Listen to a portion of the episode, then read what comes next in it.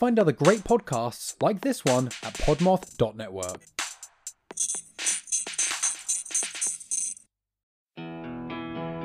Everybody knows that true crime can be a real buzz killer. So why not pair it with a nice glass of wine? Join us, Macy and Nicole, the hosts of Buzzkillers, a true crime podcast, as we drink our way through new bottles of wine every week while navigating true crime cases, conspiracy theories, and even some spooky haunts. The deep dives are kept light with banter and personal tales, and even the occasional boozy hiccup. Listeners are encouraged to grab a drink of any kind and tune in every Sunday as we tell the tales of the wicked that plague this world. Buzzkillers can be streamed on Apple Podcast, Spotify, Amazon Music, and anywhere else you like to listen. Check out our website, www.buzzkillerspodcast.com, for more information.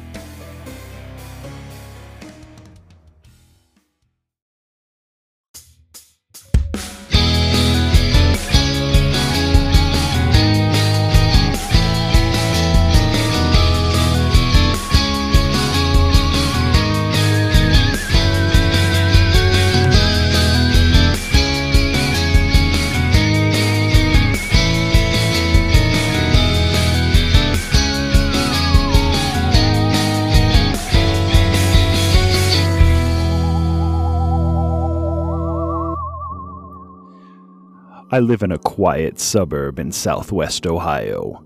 The winters are cold here. I work about 15 minutes away from home. I live alone, and that's how I like it.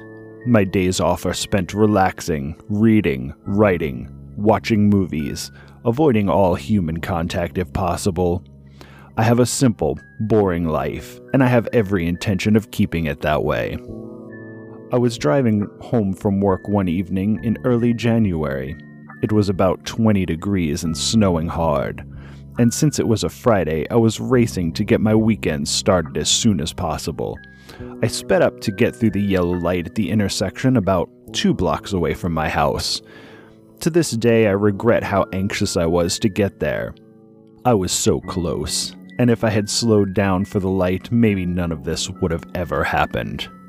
My 1997 Buick Skylark hydroplaned in the middle of the intersection. I panicked and swerved to the right, running my car up onto a curb and sliding down the sidewalk, on one of my neighborhood side streets. The car came to a stop just before ramming into a light post, narrowly missing extensive front end damage. I was fine, save for a spell of heavy breathing and I sat on the sidewalk and watched the snow continue to fall on my windshield. I realized I had never been to this area of my neighborhood before, which wasn't strange since I don't get out much.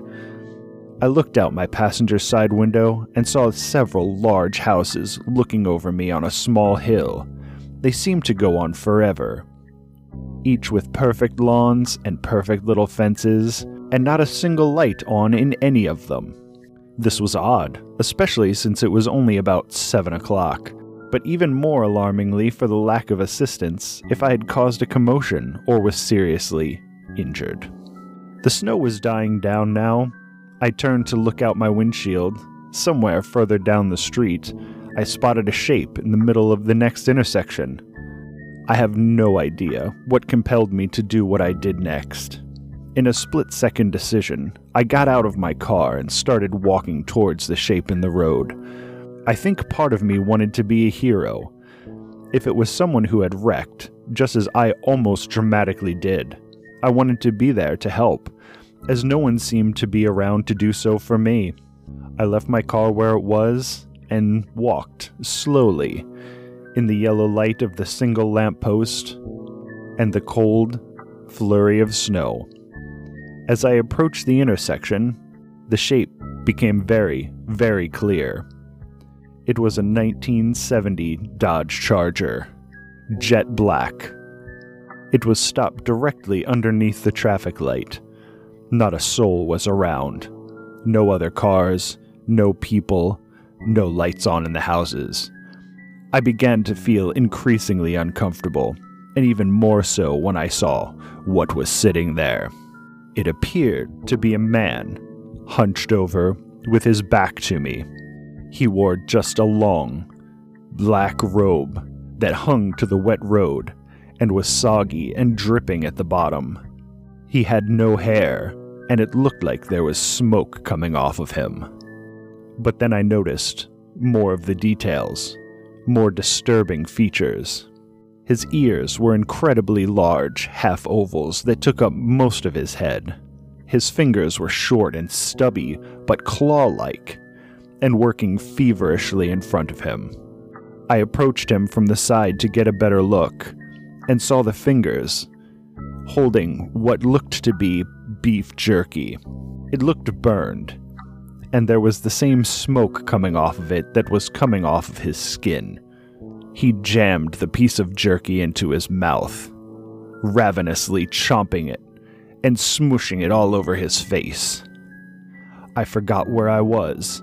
I forgot about the car, about the rain, about standing in the middle of an intersection where there should have been tons of cars passing through. I was in a trance, watching him feed on the disgusting, smelly jerky. All the while, he paid no attention to me. I knew that he knew I was there, for at my angle, anyone could have seen me. But he was so focused on eating that he did not bother to look in my direction. I continued to watch as he chomped and chewed, licked his disgusting burned lips, and licked his stubby fingers clean. As soon as he was done eating, he reached down to his arm and pulled off a slice of his own skin and repeated the process over again. I watched for probably 10 minutes without saying a word. He must have pulled off 20 or 30 slices of beef jerky looking skin, all one after another, and as soon as he pulled it off, another one grew in his place. It was like he was satisfying a hunger, a ravenous hunger, for human flesh, as if all his energy relied on it.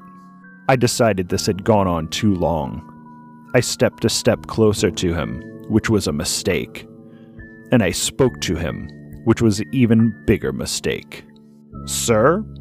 I said, trying my best to sound like I had normal concern for an old man in the road, and not the kind as if I was concerned that someone was eating like that. Mid bite, he stopped. With a glob in his hand, he turned and looked at me. I now saw his face, that hideous face that has haunted me ever since, his large ears were black and crinkly. His face was equally black. It was charred, but there was also cracks in it, where the bright orange light glowed from inside of the cracks. He was completely burned, but it also looked like he was still somehow on fire. But it was those eyes I will not soon forget. They were strikingly white, almost glowing, burning like white flames and staring into my soul. I was frozen, looking into those eyes and seeing a raging fire burning bright behind them. I saw the most traumatic event of my childhood my best friend being killed in a car accident. But then I realized that that night never happened. My best friend Jack and I were heading to the midnight premiere of a movie that night, one of the few times I welcomed human interaction. He was alive and well. I looked further into his eyes. I saw my car, crushed and mangled, and rammed head on into a light post. I was outside the car looking in, where my friend Jack was in the passenger seat, his face torn and bloody, and then I saw fire.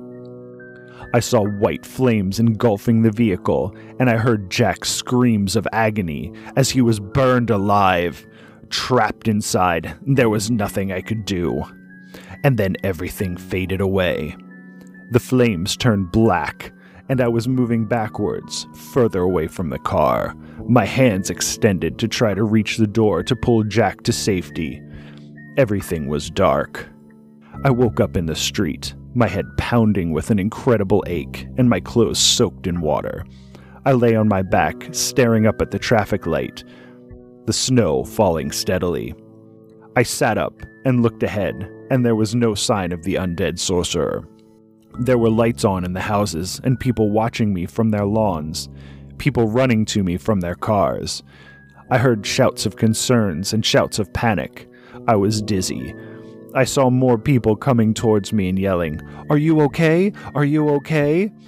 But just as many were running right by me. I turned my head slowly, looking back down the street, back to where my car had run up the curb and narrowly missed a lamppost. It was still on the curb, with a massive crowd surrounding it, and it was burning. That was the stupidest thing I ever heard, Colby. No wonder nobody listens to your stupid fucking podcast. I'm out of here. Um, oh, oh shit. Um, Milton's right. That wasn't scary at all. Um, I'm also leaving because of how not scary that was. But when I get up, just ignore the wet spot on the front of my pants. Uh, I spilled my soda. And uh, I was also uh, sitting on a chocolate bar